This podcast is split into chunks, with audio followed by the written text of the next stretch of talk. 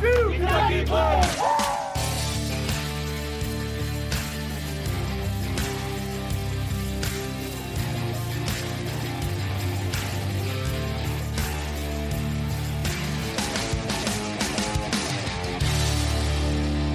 All right. Welcome to the one two Kentucky Blue podcast. I'm your host, Coach John Spurlock. Today, my guest is a senior athletic trainer at the University of Kentucky, Katie Poole. Katie, how are you doing? I'm good, Spurlock. How are you? I'm doing very well. I just called you Katie, and I was thinking earlier this morning that you are one of the handful of people in my life that I never just really call Katie, and I don't refer to you by just your last name. It's always Katie Poole. As if Katie it's Poole. Just one word. Yep. Yeah. That's how it's been my whole life. Has it really? Yeah. Ever ever since I was little, it's just first and last name all together. Yeah. I do that a lot with athletic trainers. So it's, I never call Courtney just Courtney. It's always Courtney Jones. It's always Brie Papato, but first and last names. That's what I do. That's yep, how Katie I, Poole. I Katie Poole. That's how I communicate with our athletic trainers here, but thank you so much for being on the podcast. You Thanks for like, having me. Yeah, no problem. You just like a lot of the strength coaches on my staff have been at Kentucky for a long time. Mm-hmm. Um, so you went to grad school here, but be, even before that, just kind of walk through your, your education and your path into your current position. Sure. So I grew up in State College, Pennsylvania, um, which is pretty much right in the middle of nowhere, Pennsylvania, but is sort of famous for being the town where Penn State is. Um, So I was born and raised there, and then I went to Penn State for undergrad. So I didn't live at home, but sort of stayed at home for undergrad. Um, and I knew pretty early on that I wanted to do athletic training and that I was interested in sports medicine.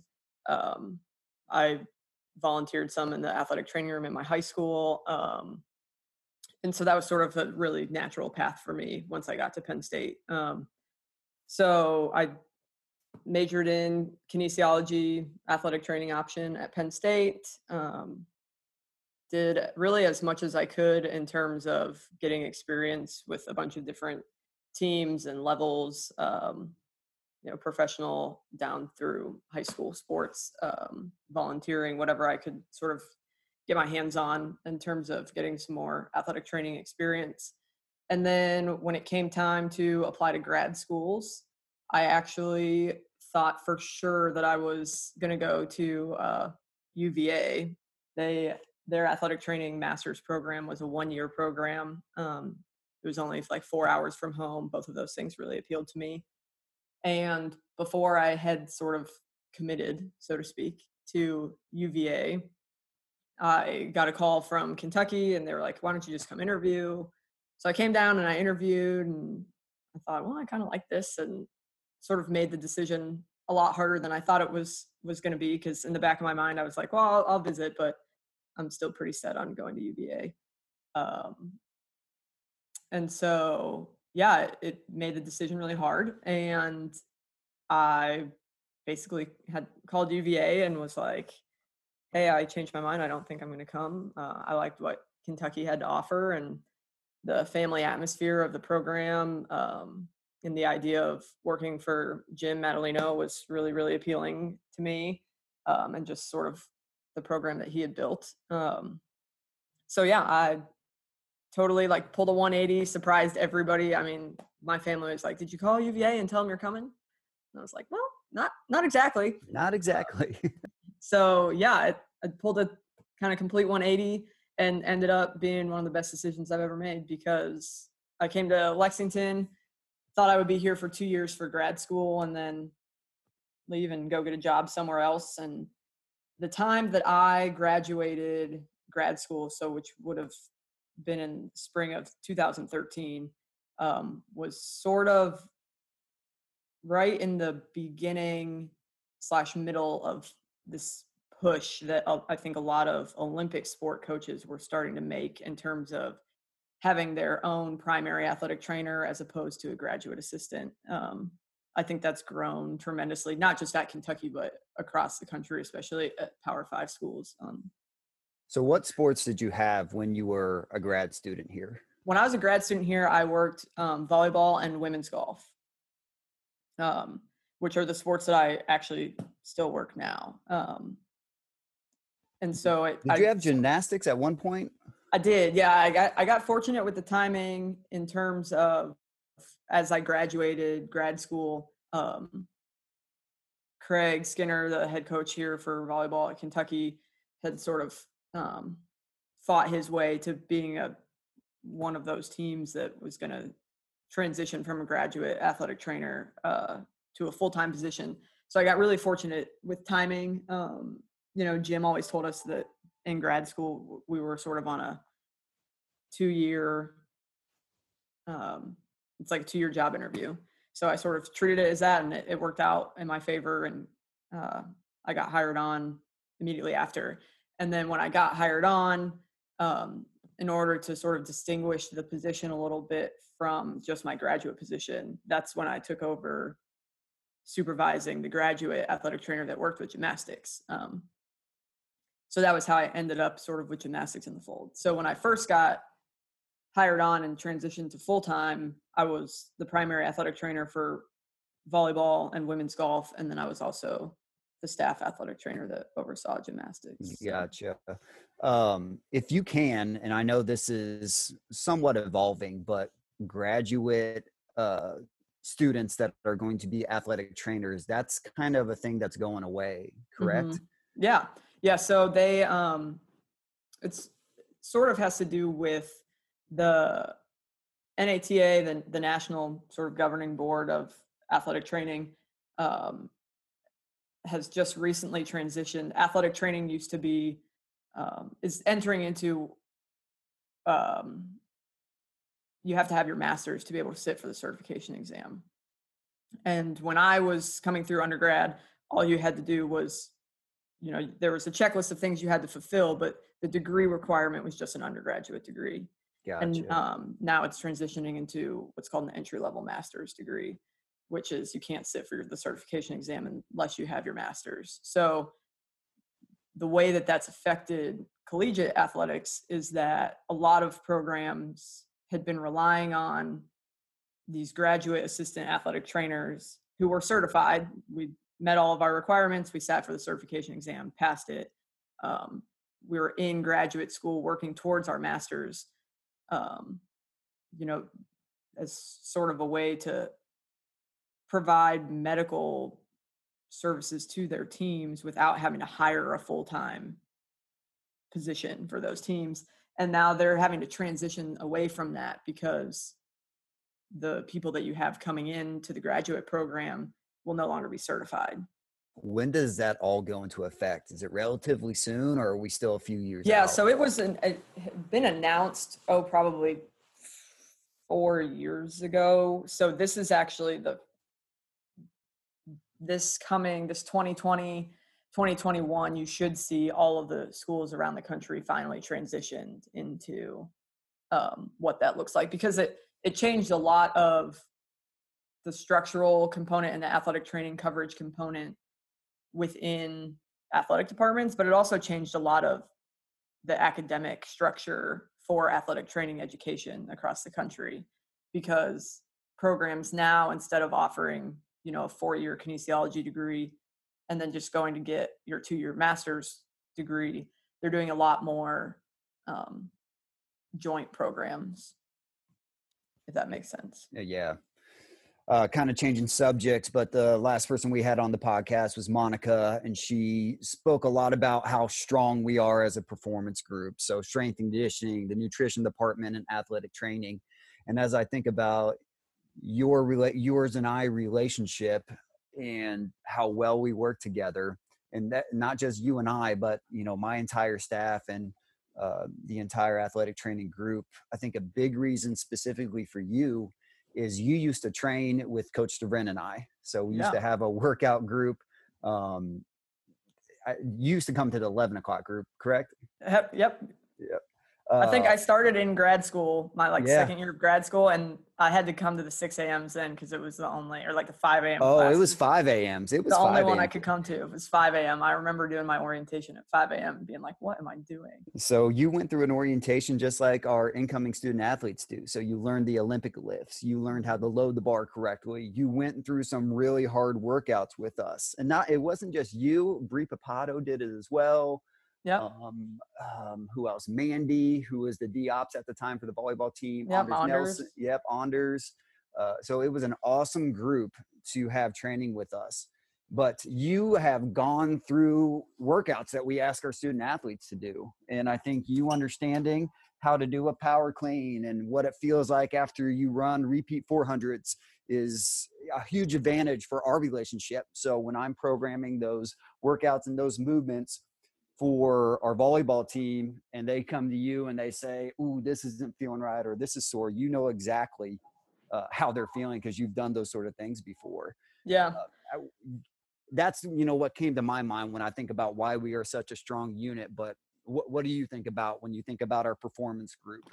Um, I think, I mean, I think you're right. I think that experience was huge on a couple different levels. One, like you said, it, it gave me, me experience with just the movements and understanding what's happening when, you know, you do Olympic lifting and what the demands of the body are, especially in terms of individual mobility. You know, it, it helped a lot in terms of programming for that. I think one of the biggest advantages to it was just it really, really introduced and expanded my knowledge and comfort with the weight room, um, from a terminology standpoint to a functional standpoint in terms of how you guys prefer to operate, um, even just going through the similar warm-up that our athletes do. So I sort of, I, I feel much more comfortable even if I'm going to stop in and watch a lift, where do I stand in the weight room? Even like down to that most basic level. Um, so I do think that experience was huge, both for you and I, but just for me as a sort of young professional trying to get acquainted with something that I didn't have a ton of familiarity with to begin with. Yeah. And uh, I would, and I would send you my template or my master program for, you know, four weeks or eight weeks. And yep. You became familiar with that. So even if you did have to miss a workout, or if you had a question about what the team was doing next week, you could just look on that and say, hey, you know, so-and-so shoulders bothering them. We're, we have hang snatch on Tuesday. Do you think we could do X, Y, and Z in, instead? So yeah, it, it just helped with our communication. Yeah, it really, it's, it's opened the door, I think, um, for sure with, with all of that. When I think about our performance staff as a whole, um, and I, I know you and Monica talked about just what that looks like in terms of the two of us and then working with the nutrition department and um, also occasionally meeting with the um, sports psychology and Doctor Cormier. But I think the the reason that we're so successful as a unit is that, one, we all trust each other. Two, I think we, you know, we are fortunate in this sort of weird, always evolving world of college athletics. It's really common for people to leave every couple years. So I think we're sort of in a unique situation, especially in terms of um, you and me and Monica. The fact that we all have worked together for so long is probably rare at this point. Yeah, I didn't even think about that, that we um, haven't had a change in our performance staff. Yeah, and I think so that's been really beneficial. Um, because it has given the three of us, we could be like, oh yeah, I remember a few years ago when we tried that and it, it didn't go very well. Or, you know, you and I can be like, oh, well, let's ask Monica, because I know we tried that with an athlete a few years ago and it worked really well. So maybe this, you know, so-and-so would, would benefit from that. Um, I think it's, we, we just have a baseline respect for each other and a respect for um the work that everybody does, and it's that sort of foundation has allowed us to be successful.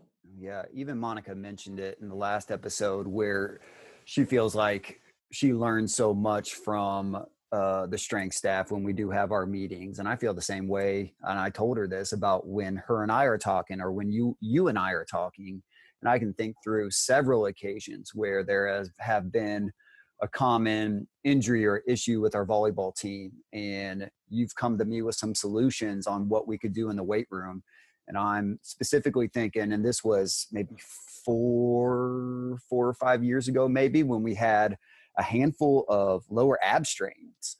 Oh yeah. So after the season, you came to me, you shot me some ideas, and I was like, I like that. This is how I think we're going to implement it. And mm-hmm. it's been a staple in our program since then. Yeah. So, and I think circling back to what you said about how you and I sort of started off our relationship from me training with you guys is it was, it made me a so much more comfortable to approach you from that standpoint, just because I knew you well, but B, it, my familiarity then with the weight room, it, it made that conversation a lot easier, because I, it's hard sometimes, I think, in athletics, especially as the more uh, pigeonhole as you get to, you're speaking in your own specific language, you know, like I'll have dinner with a couple friends who are athletic trainers. And if somebody at the table is not an athletic trainer, they're like, I have no idea what you guys are talking about. um, so I think it just, it opened my door to the language of strength and conditioning, you know? Um, absolutely. Yeah. So next thing I, I want to trade you guys. No, absolutely not. I wouldn't train our athletic trainers or our performance team as a whole for anybody. And I've said it once and I'll say it again and I'll keep on saying it. I do think what we have going on at Kentucky is one of the best in the country. Yep. Uh, one thing I want to talk with you about is obviously we're in a situation now with COVID nineteen, the coronavirus, where it's making us, uh, it's hard for us to do our job like we usually do it. Yeah. Putting all that aside, so let's take that out of the picture. But what's okay. the biggest struggle for you when it comes to being a Division I S E C athletic trainer? The biggest struggle, um, if you work at this level, chances are at some point you're a competitive person and you want to win. Um, I think one of the difficulties in general of athletic training is you have to be able to remove yourself and your the athletes that you work with from that situation and focus on the overall health of a person, um, and not think about it in terms of winning and losing, and thinking about it in terms of what is, you know, the best for this person and how can I help them with that and what do they need now. Um, and that's hard. I mean, and it's hard at any level that you do it. It's it's certainly hard because there's, when you get in season, there's pressure, um, you know, and I think that's part of what I really value about where I work is I, and the teams that I work with is I don't feel a ton of that pressure from the coaches. So I think I'm fortunate in that way, but that doesn't mean there's not just a, a general sort of pressure that goes along with it. Um, I think specific to athletic training, probably most recently, one of the biggest struggles that a lot of people are seeing is just how we now talk about and tackle um, mental health. Um, I think that's just an area where there's a ton of room to grow, and schools are growing in that area in terms of resources available to not just even student athletes, but students in general. Um, but it can, student athletes especially are under a really, really unique set of circumstances and stress, and helping athletes figure out the best way to handle that, um, and still keep them, I guess, accountable for the commitments that they've made to their teams and their teammates. Um, I, that's, that's a struggle that I think is, is definitely prominent probably in every athletic training room across the country right now. Oh, absolutely. That's a really good point to bring up. So let's throw in the COVID nineteen situation. I know my struggle as a strength coach is I'm trying to program for our student athletes when they have little to no equipment. Right. Everything's at home. I'm not seeing them. I'm trying to do the best that I can by putting out videos on Instagram and being as detailed as I can with the workouts that I'm prescribing. Um, but from an athletic training standpoint thus far, and we're however many weeks into this, um, what has been the biggest struggle dealing with the coronavirus, not seeing your student athletes and yeah. so forth? I think it's hard because you have to, we're in a state now where you have to really rely on your communication with other people. And for me, I, um, really sort of pride myself in the interpersonal relationship piece of what I do. I think it's one of my biggest strengths. Um, and so for me, it's really hard to get a true sense of how people are doing, how they're feeling, what they need when I can't A, look them in the eye and ask them how they are. I'm, I can with FaceTime and Zoom and all that sort of stuff, obviously. Um, but B, trying to figure out, okay, what are you doing at home? What is your level of activity? Same thing with you. What do you have access to? And how can I make a home program that's going to help you? Um, I think, yeah, it's just, it's a strange sort of time. And a lot of, you know, you have more questions and answers, and it's different for different athletes living in different states who may be under different rules about if they're allowed to leave the house or not. And so it's just, you have to sort of ramp up your communication. Absolutely. On the flip side of that, just being an athletic trainer, what keeps you going into work every day? What's the best part of your job? Um, the best part of my job is definitely the people, but that will be my answer for probably everything that you ask me on this podcast. So I will pretend that that's not my answer for this segment. My, the best part of my job is probably seeing somebody who has had the misfortune of being injured, work their tail off in rehab, um, do everything we've asked them to do. And then they're, they're like first big play, whether it's in practice or in a match, where they're, you just get this sense of like, oh, they're back. And you can see that they have that sense of like, let's freaking go. Like, I'm back. Um, that moment is pretty cool to be able to be a small part of that. Um, and have sort of walked through that journey of, uh, hard work with them and seeing everything that they put into it. That's probably the coolest part of my job. As you even talk about that, I'm thinking in my head, a handful of our players in the past that have gotten injured, busted their tail with you, worked hard with me to get back on the court. And I know exactly what you're talking about. And, you know, just a few come to mind, but like Ashley Dushek. Yeah. She was, it was her meniscus, I think, yeah. uh, in a weird, really weird situation during a spring game. Um, yeah, she, she's the first person that comes to mind for me. That's probably one of the coolest moments of my career. And, you know, Ashley was, she was two-time S E C Libero of the Year, getting ready to go into her senior year. She had had invitations to train in the U S A volleyball gym, um, and just an awesome kid in general. Loved the, loved the game, was a total gym rat. Like you said, fluke, fluke uh, accident sort of in a spring match.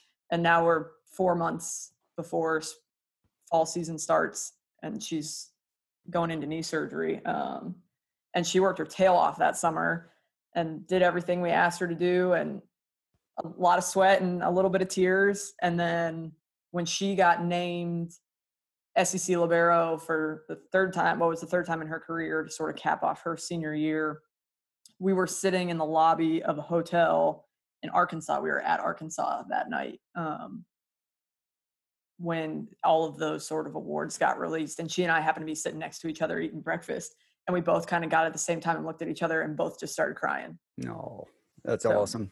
Yeah, that's yeah. the coolest part. Yeah. I mean, I could name a ton of our players that have battled through adversity when it comes to injury and come back uh, to do something remarkable like Ashley did. Uh, but even, and one thing, I don't think I've ever told you this, but it must have been, I think it was Brooke Morgan's senior year. So Brooke graduated two years ago. Does that sound mm-hmm. about right? So I remember she had a really bad ankle injury, and yeah. it was in the middle of the season. I'm working with other teams, so I'm in and out of the weight room late at night, early in the morning. And I just remember coming into the, leaving the weight room one evening, and let's say it was seven o'clock at night.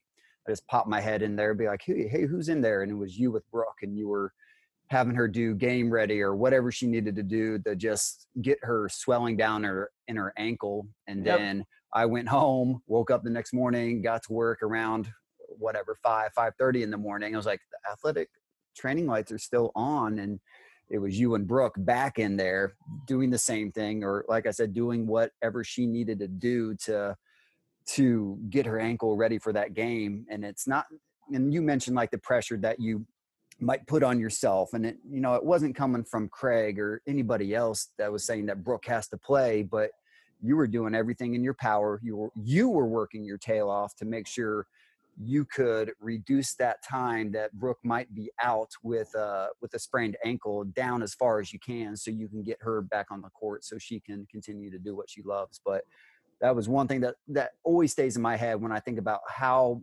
how hard we work in athletics, and not just strength and conditioning, but, you know, I, I feed off other people when I see them doing what they love to do as hard as they can, and doing what's necessary so that we uh, can win S E C championships and things like that. So, yep. Um, let's move on to, you mentioned when we were talking about your path, you you're from um, State College, Pennsylvania. Yep. Your, your, your dad worked at Penn State. You went to Penn State. And you, but you've been at Kentucky for a long time, mm-hmm. and you've had, you've, I know you've had other job offers, and kind of mm-hmm. to tell another story is you were up for a position. I was one of your references, and I was talking with the people on the hiring committee on how great you were. So I was very involved with that, that process. Uh, I knew you were offered the job, and I do remember the day you turned it down, you sent me a text and said, "Hey, I'm not taking the job. Let's go win." And I'm not, I told myself, I'm not going to cuss on this podcast, but you said, "Let's go win an effing championship." And that next year, that next year, that's what we did. That's what we did. We won an S E C championship with our volleyball team. That's so awesome. So just I talk totally, about, I totally forgot about that. Why? Well, then it's thanks to you that I've been offered other jobs. World's uh, best reference right here, folks. Oh yeah, absolutely. Talk about why Kentucky is special to you, why you haven't decided to go back home to Penn State, why you decided to stay at Kentucky. Um, I think what makes Kentucky so special is the people. I think that's part of what drew me in, you know, from the beginning when I changed my mind and decided not to go to Virginia. Not that there weren't great people associated uh, with U V A, but it was just sort of a feeling that I got um, – about the university that honestly reminded me of what my hometown and, and sort of that Penn State pride is about. And State College is sort of a unique town, um, just again, because Penn State is there, and not, not everybody in the town is associated with Penn State, but a really large majority of it is. Um, and when you grow up with that in your backyard, and like you said, my dad worked at Penn State. So um, just in general, even before you're a student, and sort of just like ingrained in you to be really, really proud of this place and what it does, and um, the people that, that come out of there. Um, and then that's, you know, enhanced when you go there in undergrad. Um, and I wouldn't, not that people from Pennsylvania aren't proud of the state, because they are, but Um, I think the pride at Penn State is really, really special. And I feel that here at Kentucky on a statewide level, um, like the pride that the state of Kentucky has for the state of Kentucky is unbelievable. And it's, I mean, it's everywhere. Um, and I just, I think that's so cool. And it has, it drew me here and has kept me here. Um, and I think the athletic department at U K, just from Mister Barnhart all the way, all the way down, um, is filled with a lot of really cool people. It's given me the opportunity to learn a ton. Um, it's, you know, high, high level people in terms of performance and what they do, but also high level people in terms of character. Um, and there's people you, you want to be around and you want to work hard for. Um, And I think regarding sort of the, the job offer that you're talking about specifically, one of the things that really kept me here is that that was an offer that wasn't in collegiate sports anymore. It was a, a chance to work with professional athletes. And on the one hand, that was really, really appealing to me. And on the other hand, I just, I felt really passionate about Kentucky and what we were looking to do, both as a volleyball program and, and helping the golf team, but also just as an athletic department as a whole. Um, and I felt myself getting more excited about those possibilities than I did about the possibilities that would have taken place if I'd taken that other opportunity. Um, and I'm just like a sucker for college athletics. You know, I, I grew up in a place where that was really important and a big emphasis was put on it. And so it's just been part of my whole life and not something I'm ready to leave yet. Yeah. So you mentioned, you know, we got a lot of great things going on at Kentucky, and it starts from our athletic director, Mitch Barnhart. And one person he brought on staff quite a few years ago was Jason Cummins. And mm-hmm.